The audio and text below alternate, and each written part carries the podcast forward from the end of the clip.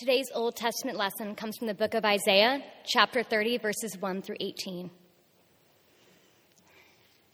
Ah, stubborn children, declares the Lord, who carry out a plan but not mine, and who make an alliance but not of my spirit, that they may add sin to sin, who set out to go down to Egypt without asking for my direction, to take refuge in the protection of Pharaoh, and to seek shelter in the shadow of Egypt. Therefore, shall the protection of Pharaoh turn to your shame, and the shelter in the shadow of Egypt to your humiliation.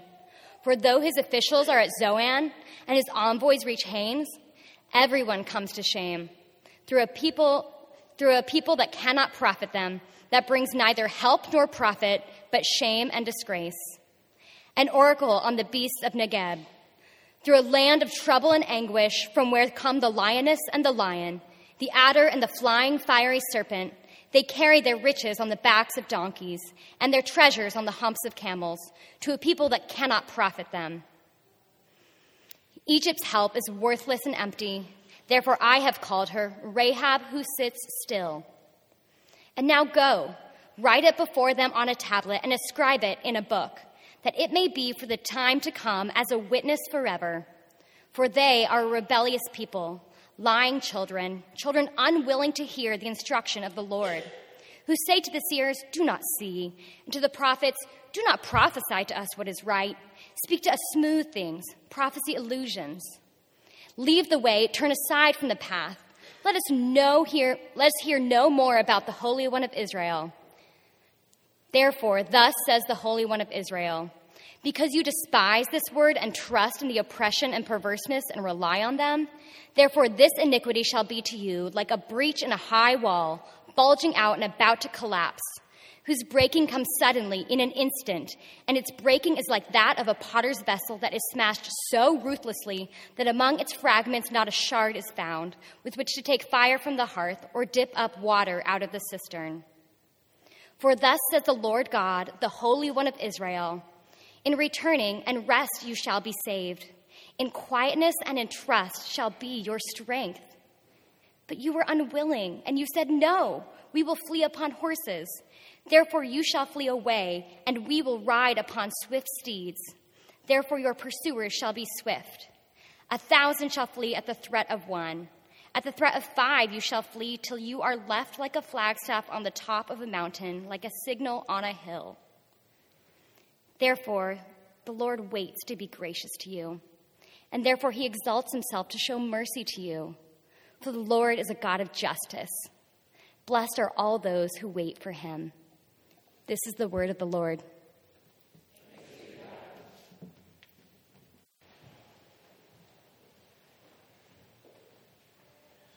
About a month ago, many of us in this room saw a, a film at the National Gallery of Art by Laura Hinson called Many Beautiful Things. And it's a document, uh, documentary about Lilias Trotter, a 19th century British painter who left a career that would have brought fame and fortune in order to follow God's calling on her life to be a missionary to the poor and downtrodden in North Africa. In that departure to Africa, she says that holiness, not safety, is the end of our calling. Holiness, not safety, is the end of our calling. And that's been a refrain for us these last few weeks in this season of Lent. Holiness. This sermon series is called The Habits of Holiness. We're looking at practices that would build um, and nurture holiness and virtue within us. In the first week, we looked at submission. What does it mean to live under the authority of Christ's lordship? The second sermon we heard was about Scripture and what does it mean that the Bible is God breathed. Last week, we looked at contentment and Paul's statement, how he has learned in whatever situation to be content. This week, these three themes come together quite beautifully in this 30th chapter of Isaiah that we heard Megan read earlier. We're going to see two problems that Judah had self reliance and a refusal to listen to God's voice. Self reliance were really failure to rely on God and a refusal to listen to God's voice. We're going to see how those two faults are shared by us. We have those same faults and sin tendencies. And then, lastly, we're going to look at two practices to help us overcome those problems. It would be kind of a black comedy if we're going to talk about listening to God's voice and we weren't to pray to ask God to help us with that. So let's do that right now.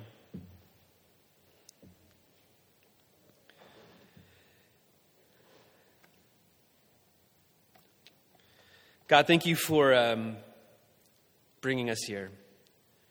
Thank you for guiding us. Thank you that you don't leave us uh, without a knowledge of yourself or how to relate to you as our Father or to submit to you as our Lord. So we would ask your uh, guidance today. Help us to hear your word. Help us to lay aside all of our uh, pride and arrogance and our presuppositions and help us to really, truly hear what you have to say to us tonight. And not just tonight, Lord, but every day of our lives.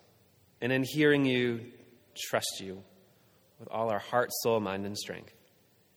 We pray in Jesus' name. Amen. So, here in Isaiah 30, we find ourselves towards the end of the 8th century BC. And many, uh, many years earlier, before this account, Israel had split into two kingdoms.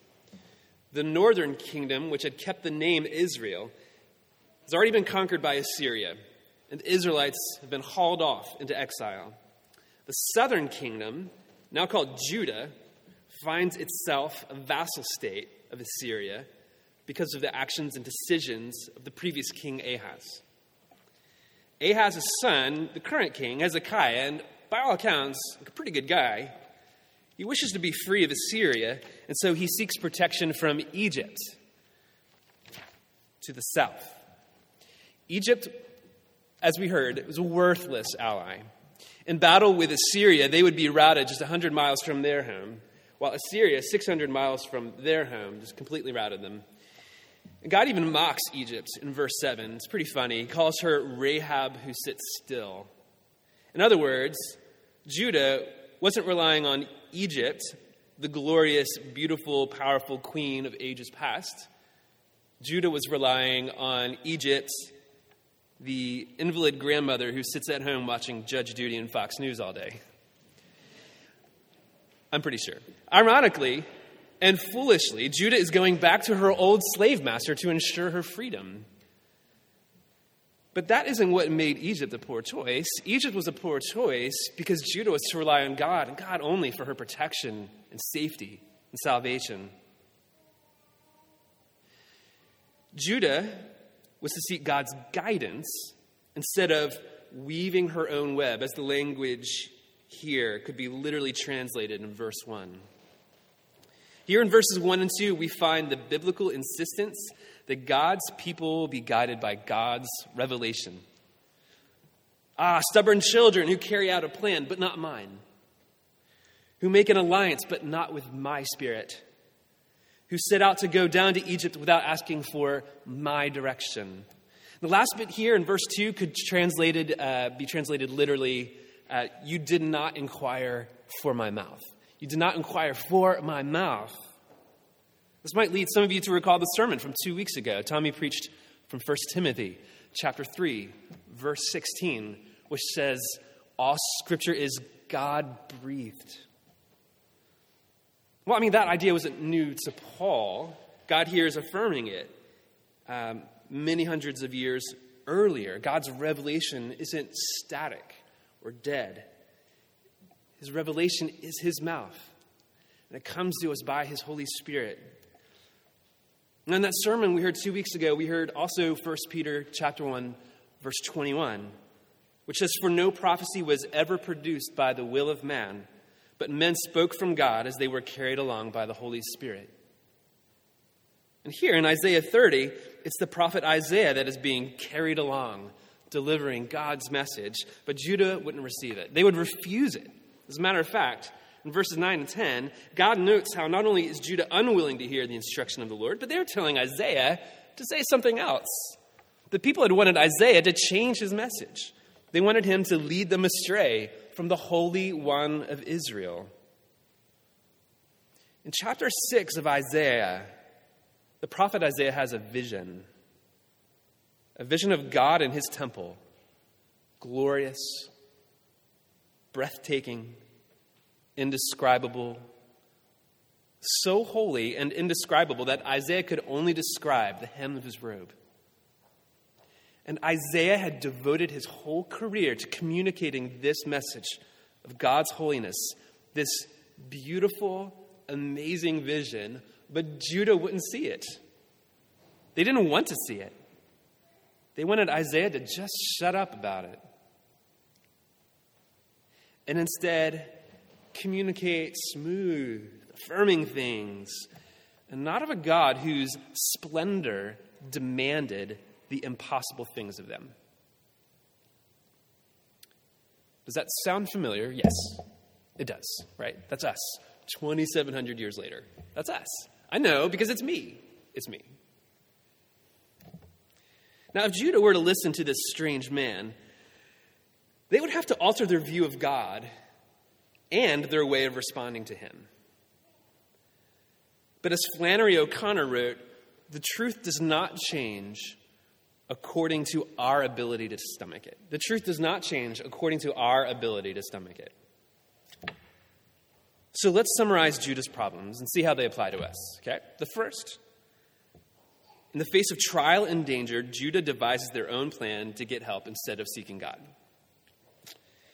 And that's us, right? I mean, just think back this week, this month, when an issue arose at work or at home or in your relationships, and you had to figure out a solution. Did you ask God for help? Was He the first person you asked?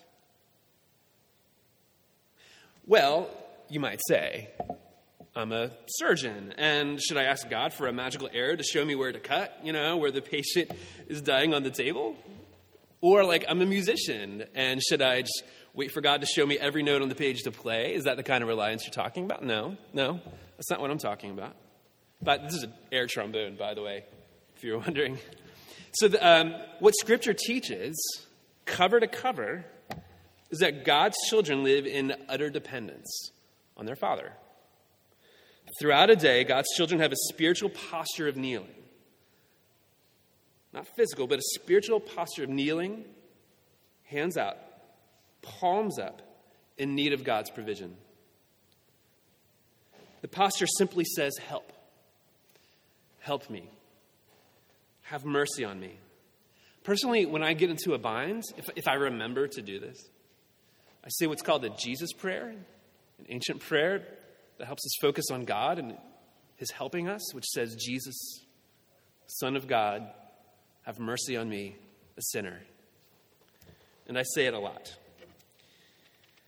But often, uh, I don't go to that. You know, I, I get uh, nervous pretty much every time I play music in front of people. That would mean on, on Sundays when I lead worship. And uh, this is, I've always had this problem. And I remember once being asked by a friend, like, what do you do when you get nervous? How do you get through that? And my response was, well, I just, hmm, what do I do? I just rely on the things that I've practiced, things that I've learned in my training. And then he asked, do you pray? And I realized I, I, I didn't most of the time. I realize that I'm much more of an orphan than a son of the Father. At least that's how I behave. An orphan who relies on his instinct the strategy, strategies and coping measures he's learned on the streets, and never fully trusts anyone, even after being received into a loving family and given parents who truly love him. We see overtones of this in verse 1, right? God says, Ah, stubborn children. So that's Judah's first problem self reliance. And Judah's other problem is that they don't listen to their father's voice. We've touched on this. They either ignore God's voice or because of their pride and arrogance, they twist his words to support their own agenda, to support their own systems of belief, or to prevent God from interfering with the things that they desire. So, what should have Israel done? Verse 15 says, For thus said the Lord God, the Holy One of Israel, in returning and rest you shall be saved. In quietness and in trust shall be your strength. Again, he's addressing uh, posture. Returning means repentance. And once we've re- returned to the Father's presence, we become quiet and still. And in that silence, God gives to us of Himself. We find strength. So, what does that mean for us today? Does it mean we literally need to find times of silence and solitude? Well, yes. Yep, of course. And I think that's exactly what it means. And Jesus knew how critical it was, too. He, he knew how critical it was to find times of silence and solitude. And if the Son of God, the Son, who had known intimacy with the Father in a perfect dance of never ending love, if he needed to, time, uh, needed to find time alone with the Father to be intimate. In silence and solitude, how much more do we, right? The world is so noisy. You know this. It's noisier than it's ever been. Audio, visually, informationally. We're drowning in information. We seek it on our smartphones as soon as we wake up and just before we go to sleep as we walk on the street or wait in a line, a ubiquitous din of words resulting in an epidemic of numbness. And I think you felt that. I have. And for whatever reason, we prefer the noise because it's so much more preferable to the alternatives. The hard work of recognizing the true aesthetic beauty that surrounds us, the hard work of empathy recognizing that every human soul we encounter is both made in the image of God and suffers the weight of a broken humanity. The hard work of living with our own thoughts and feelings and neuroses and hurt. And there's an alternative that's more frightening than the three of those, and that's plain old silence. Silence is frightening. I know this because I watch science fiction. I really don't reference science fiction in every sermon. I know this because I remember cutting the science fiction reference from my last sermon. Anyway, bear with me. Science fiction has a way of tapping into our fears through the enemies it projects. Now, some of you uh, may remember the Borg from Star Trek Next Generation. If you remember when the Borg was created, it was at the end of the Cold War, right? The Borg was an enemy uh, that was likened to the communist state in which individuality and self identity is eradicated, and all members are in complete service to the collective, right? It's a very Cold War fear. Now, one thing that was supposed to be frightening about that enemy is that if you were assimilated, you could never keep the voices and thoughts of the other individuals out of your head. Nowadays, that's so much more preferable than the alternative. And the alternative is the antagonist in season six of Doctor Who. Anybody know who that is? The silence, right? The silence, frightening. And the members of the silence look like that guy from The Scream, you know, that expressionist painting, that guy. Like, that's what's frightening. It's just silence. It's tapped into our fear. And silence represents our deepest fears. Who knows what monsters and devils we would find in a vacuum of sound waves in the space of our own mind and hearts? But silence is exactly what God prescribes for his people. For this reason, we need to hear from God. We need to hear from God. Jesus often said, He who has ears to hear, let him hear. Our, uh, our minister of care and community, Melissa Litwiller, met with our core group leaders this past Wednesday night. She made this profound point. If our God is a God who speaks, and we truly believe that, then in order to hear that voice, we need to offer God the hospitality of silence. Isn't it beautiful? The hospitality of silence. Silence is the space in which we welcome God to speak.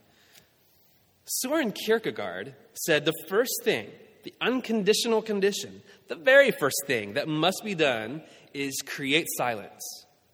Bring about silence.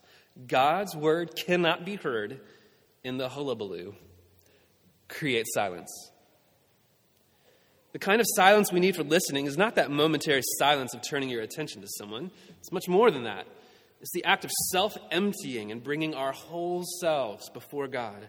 It's not a stupid silence, it's more a question of mobilizing our knowledge and our experience and making them fluid and lively so that they will serve the attention, so that they will serve the attention instead of replacing it. Now, many of us can be good at reading the Bible, but silence is the space in which the Bible reads me. It's the place where we put to death our pride and we truly listen. One author writes this Reading these pages that form the Bible, written and transmitted by men of the past, thus becomes listening to the voice of God in them, a process that requires a particular attention, vigilance, and availability. This attention, this vigilance, this availability are contrary to the hardened pride in which I presume to know better than others what they're saying and what they mean, and better than God how he may act and how he may reveal himself. Right. Just an issue of pride and humility. Silence is a posture of humility before a God who speaks. And we've talked about Judah's two problems self reliance and failing to hear God's voice. And we've explored how we wrestle with the same things. And uh, I hope I've made a compelling case for the need to rely on God and for the need to seek silence. But uh, I've prayed a lot about this sermon. I, I walked down the streets of Mount Pleasant actually saying, Jesus, Son of God, have mercy on me, a sinner. And I feel like i uh, I need to present like real concrete applications on how to rely on God and how to hear His voice habits of holiness that would deepen our trust in God by remembering God's works of provision for us, and that would create a space to hear God's voice. So let's start with a, a habit that would deepen our trust in God. We see all throughout the Bible, God exhorts us to remember, to remember God's works for us. And as a matter of fact, Jesus gave us this table, a sacred memorial where we, where we remember and enact Jesus' death, life, and resurrection. Over the course of hundreds of years, the church has given us practices to help us remember God's active presence in our lives. One of those is called the Daily Examen, E X A M E N. It is to be done at the uh, end of a day. A really great time of day to do it uh, is just before you fall asleep the things we think about right before we fall asleep are, are often the things that are closest to our hearts, aren't they? They're the idols that we covet, the things we desire, things that we think would bring us happiness. Or they're our deepest fears. And the examen pushes those things out of our minds and brings God to the forefront. There's basically five steps to an examen. The first is to become aware of God's presence become aware of God's presence. It's helpful to remember that God is a Father who is always waiting for us, always ready to welcome us, no matter what we've done. The second step is to review the day with gratitude. Now, there's four different, th- uh, four different things that will come to mind as you review the day. All right? Uh, the first is uh, ways that you have obeyed God. And when that comes to mind, give God thanks for the strength to be able to obey. The second is um, way that you, ways that you've failed God, ways that you've sinned. So confess those things, ask for forgiveness, and move on. The third things, the third thing is uh, a way God has shown His faithfulness to you, how He's provided for you, a way that God has shown up, and it's been obvious. And a fourth thing that will come to mind is a time when God didn't seem to be there, um, a difficult time, a trial, and it, you didn't notice his presence. Um, and then you look to see ways that God was present even in that difficult situation. Like, wow, this, even despite like the pain or the sadness of the situation, this person really cared for me, right?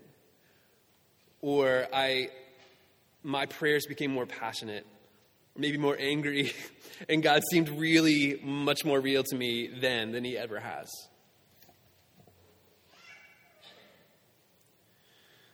So, beware of God's presence, review the day with gratitude. Third is pay attention to your emotions. The fourth is choose one feature of the day and pray from it. And the fifth is to look toward tomorrow. Now, if you fall asleep while you're doing this, like if you don't finish and you fall asleep, don't feel bad. What father or mother would feel hurt or offended if, in talking to the child in their arms, the child falls asleep? What a gift to be able to fall asleep during the examen. Now, the examen is a practice you can do as a family. I know that not every one of us here have, has children, but I think this will still be helpful for you. If you can't remember five steps, you can remember this. Um, the fact that we go throughout the day and we experience God in both the positive and negative moments in our lives, that's a paradox, right? And paradox sounds like a pair of ducks. And this is a this duck is dirty, and this is a this is a clean duck. And our, our family does the examen every day, every time we sit down for dinner together. And we say, okay, what were your yay ducks? and what were your yuck ducks? And the kids love it. They love to talk about the positive things that happen in the day. And then we talk about the negative things that have happened in the day. And then we help the children to see well, okay, that might have happened, but did you see how, like, mommy really cared for you in that situation? Isn't it great that God has provided you a mommy that's, like, really loving, generous, and compassionate? Like, or, or uh, in that situation, you had to stay at your friend's house. Isn't it nice to have a friend? See what we do? Um, now, with all of the change our family has gone through the last six years, this has been a helpful practice in keeping God's goodness at the center of our thoughts. As a family, we've seen God's presence and faithfulness every day in all situations. It's been a practice that's helped us to know contentment. All right, so that's the first practice, the examen, or yay ducks, yuck ducks, however you choose to remember it. And the second practice um, that we're going to talk about is a practice to help us hear and listen to the Word of God, and that's called the Lectio Divina. There are many variations on this practice. The one I like to use is produced by the Irish Jesuits, and it's called Sacred Space. You can find it at sacredspace.ie.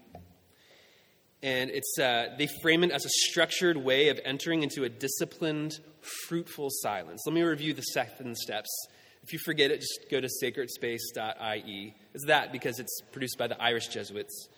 So the first step is entering into silence. Relax, slow down, and become centered in Jesus. Let the thoughts and the stresses of the day go. Be still. The second step encounter the presence of God. Jesus says, Behold, I stand at the door and knock. If anyone hears my voice and opens the door, I will come into him and eat with him, and he with me. Jesus always arrives before me, desiring to connect with me even before, even more than my most intimate friend.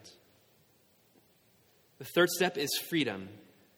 I remind myself that there are things God has yet to teach me, and I ask for the grace to hear them and to be changed by them. The fourth is consciousness, which is really the examen, which we've just discussed. The fifth is scripture. So I take time to read a scripture passage slowly, a few times now, what word or phrase captures my attention? So, like enjoying a piece of hard candy, I slowly let that word or phrase slowly circulate in my mouth as my tongue explores and savors its surface. I allow myself to dwell on anything that strikes me. The sixth is conversation. What feelings rise up in me as I pray and reflect on this passage? I imagine Jesus himself sitting in a chair opposite me, and I open my heart to him and share with him my thoughts, feelings, and reflections.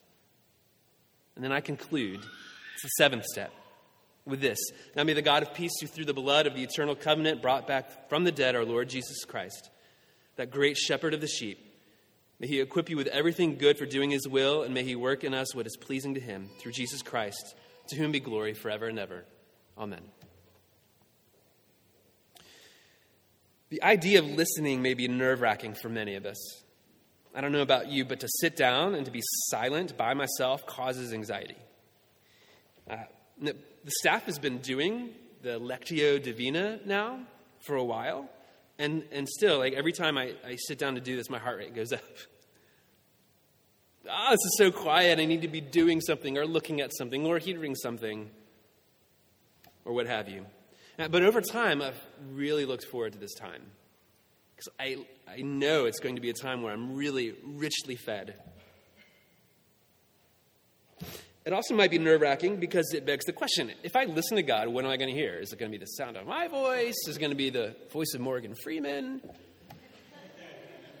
the exhortation to listen to God uh, is very much the same as listening to a spouse or friend, okay?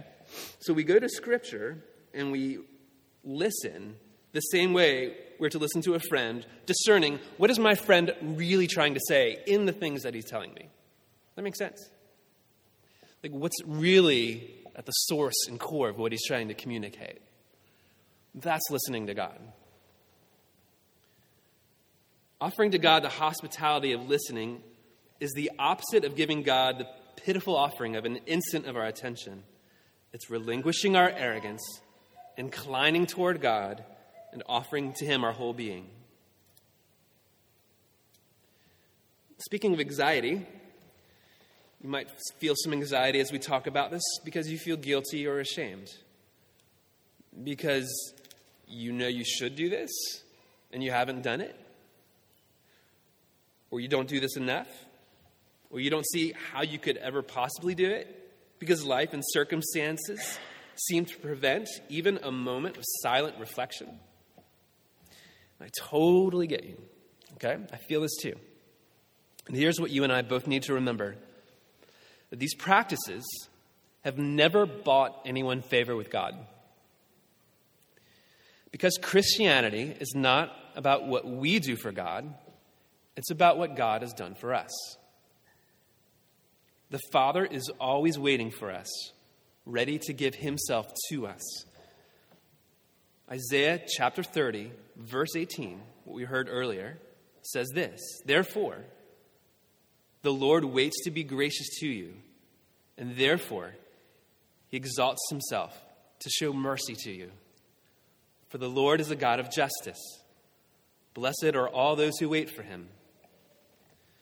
God shows us his justice in that everything we could feel shamed about or guilty over, he's taken care of on the cross. There's no judgment or wrath or disapproval that awaits God's children. There's nothing left of that. We go to him in silence, not to give, but to receive, to receive a work that's already been done for us, accomplished for us, the work of Christ's life, death, and resurrection, which has brought us into God's family and into the relationship with the Father.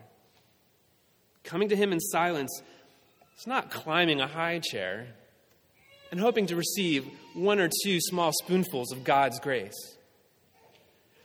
Coming to Him in silence is jumping into an ocean of God's grace. That grace is what awaits us in returning and rest, in quietness and trust. In the name of the Father, and of the Son, and of the Holy Spirit. Amen. Let's pray.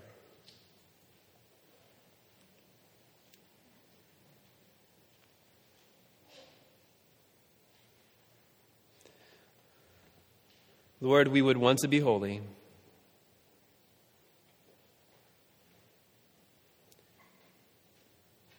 We recognize that as your calling in our lives.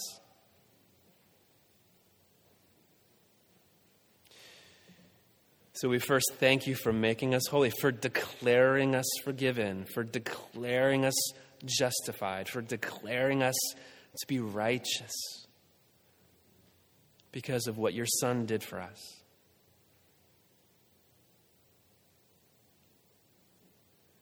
Give us faith to receive that. And then give us faith to pursue you in silence and then to be pursued by your word, to be read by it, changed by it, and transformed by it. God, thank you, to, uh, thank you for speaking to us through your word and for speaking to us and transforming us by your sacrament. We look forward to that even now. We pray in Jesus' name. Amen.